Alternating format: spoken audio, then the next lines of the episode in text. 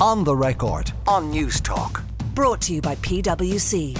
Great minds think unalike. Different skill sets, diverse opinions, it all adds up to the new equation.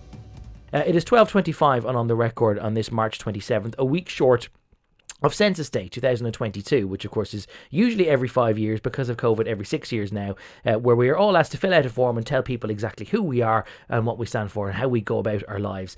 Uh, there is a slight difference to this year's form, and maybe it's influenced by something which happened six years ago, when alongside the traditional census, there was also something called the Census of the Heart. Uh, Mary, uh, who's with me in studio, was responsible for, for part of that. Mary, thanks for coming in. Explain to us what is the Census of the Heart?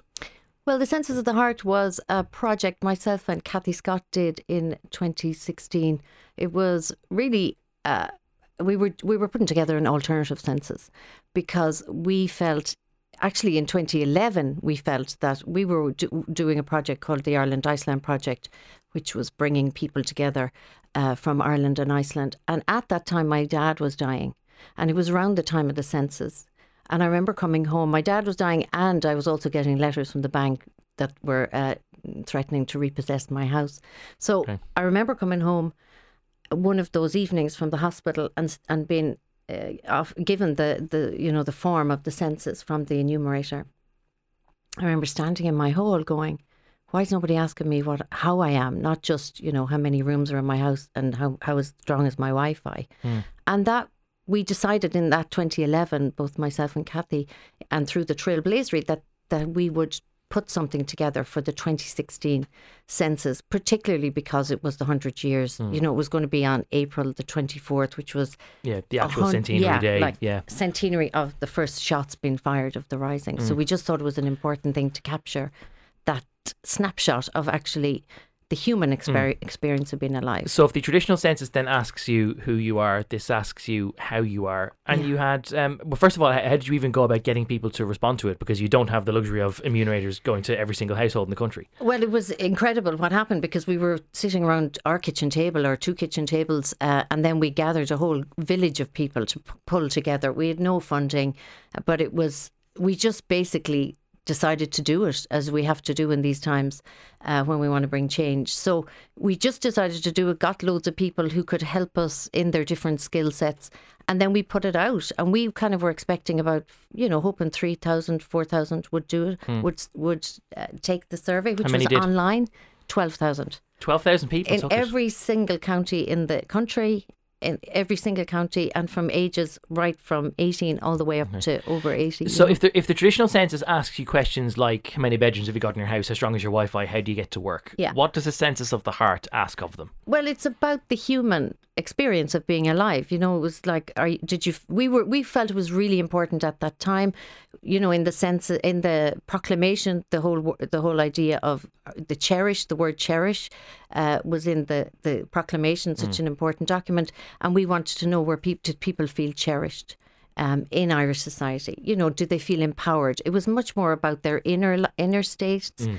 you know, their emotional states, and then how they were dealing with the world that we were living in at that stage, which was, you know, mm. uh, not quite as as much in crisis as we are now, but it was we no, were just past b- barely the barely out of a financial yeah. crash, so there was a lot, a lot of things going on. So there were there were it was still census like in that there were some or a lot of prescribed questions asking you to answer stuff, but but emotional in nature. Absolutely, exactly, yeah. Just it's it was it, exactly the the orientation of the questions mm. was different. Uh, what did you find? What were your main findings?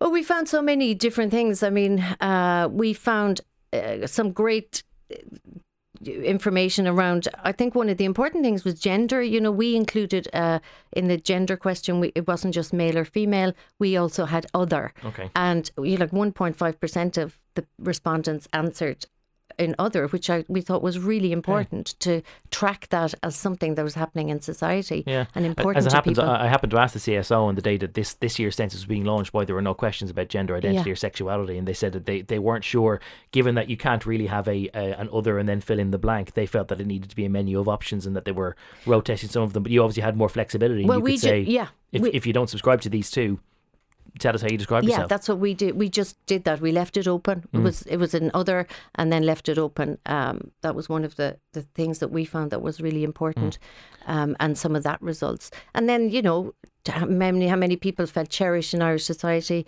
You know, uh, over a third didn't feel cherished in Irish society. But then it also, you know, almost a fifth of people didn't answer that question either. Okay. So it, it, in these surveys, what's also really important is what you learn from them. Yeah. Even what does the word cherish mean to people? Maybe that was something that people Mm. didn't understand. So uh, I'm guessing then that there there would only have been slightly less than half the people who would have felt that they were in any way cherished. Then, so it, it must lot- have a- a presented third- quite a frail emotional picture of the country. It did in time. Well, it, it presented a very um, complex because that's when you're in this area of human. You know, when you're working with more the human realms rather than the sewers and the you know the Wi-Fi and the rooms. You're in a much more complex and nuance. You know, Yeah. uh, information. But that data is so important. Like it's so important to capture it, and the CSO and what they capture is brilliant and and important for social policy. But that But was it's quite my- clinical. it's of course and easily much easier to me- measure. Yeah. Whereas what we were asking was is much more complex and nuanced. But if we don't ask it, it doesn't have enough. You know what? What's our social policy being? Yeah. Um, So do you, then, do you find yourself then asking questions like, you know, are are you happy? Are you content in life? And if so, then what, what do people say back to that? we did ask. You know, are you? You know, what? Well, we asked their emotional. What? What did they feel mostly in their life? You know, in most days, how do they feel? And they, it was, you know, mostly positive, and there were some negative. Um, and then in terms of the happy, we know that uh, that we had we tracked that across the different counties, which was interesting as well.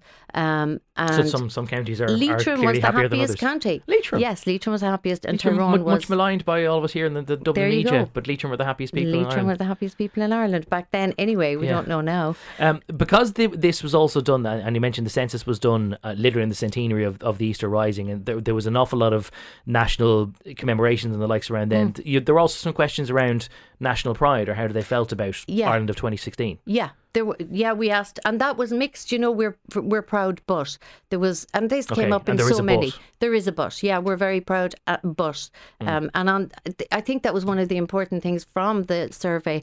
It shows that. You know the duality of we can't. I mean, you were just talking there about the neutrality question that Yeah. the Red C poll. You know, it's exactly the same. It's really complex, um, but this is really important information to know too. Um, and things like climate crisis came up particularly, and you know, we asked that uh, message in a bottle. We called it two questions at the end that were like the time capsule question from the CSO this year Okay. And they things that throw threw up. You know, there was great pride uh, and and delight and uh, really feeling proud about the fact that we had the marriage equality, um, and then at the same time there was a lot of despondency and disempowerment around Brexit and around Okay. Trump's. He, uh, Trump was running at that time Yeah. for election, so Um, so, but you, you then you find a quite a, then a complex emotional build-up of the country, and, and what's remarkable about this, and one of the reasons why we've asked you in this week is because um, this week it, it's going to become a formal part of Ireland's National Archive. Which we're so thrilled about. You know, we didn't know when we were sitting around that kitchen table that that was ever going to happen.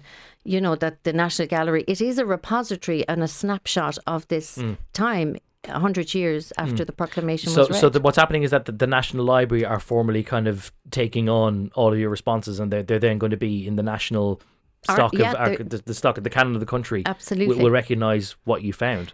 But they recognise what what we found, and also there's a lot of data we weren't able to analyse, so it's there for some other researchers to come along. Like we wanted to start the conversation, but that's that it's there for anybody to to go and look at it. But uh, also researchers who want to take this and maybe build on it, we'd love that. Uh, love people to do that. So yeah, You're having an event this Wednesday then to mark We all this are. being handed over. we're having an uh, an online event. Um, it's at seven o'clock on Wednesday, and we're going to have Catherine uh, McSharry, who's the head of or the acting head of the National Library, and uh, Della Keating with myself and Kathy, and we're mm. going to, you know, uh, chat about the census, chat about the library and what they do, but more, and also we'll we'll have a space there for people to actually prepare for the time capsule question. Yeah. For ha- have you thought about what you're going to put down for yours? Um, I was thinking that on the way in. Um, I'm going to talk about crisis and where what we've been through uh, the pandemic and maybe what the great green shoots that I think are coming Mm. out of that. Well, uh, it is great to hear that you do think there are green shoots, particularly given how, how you might be maybe closer to the pulse of how people have felt for the last couple of years. Uh, it is fascinating stuff. The Census of the Heart 2016 uh, being handed over to the National Library this week. I'll tweet out the link to the online event in a couple of minutes if people want to see it. Mary Kennedy, one of the co organisers, thank you very much for coming in to talk to us this lunchtime on the record.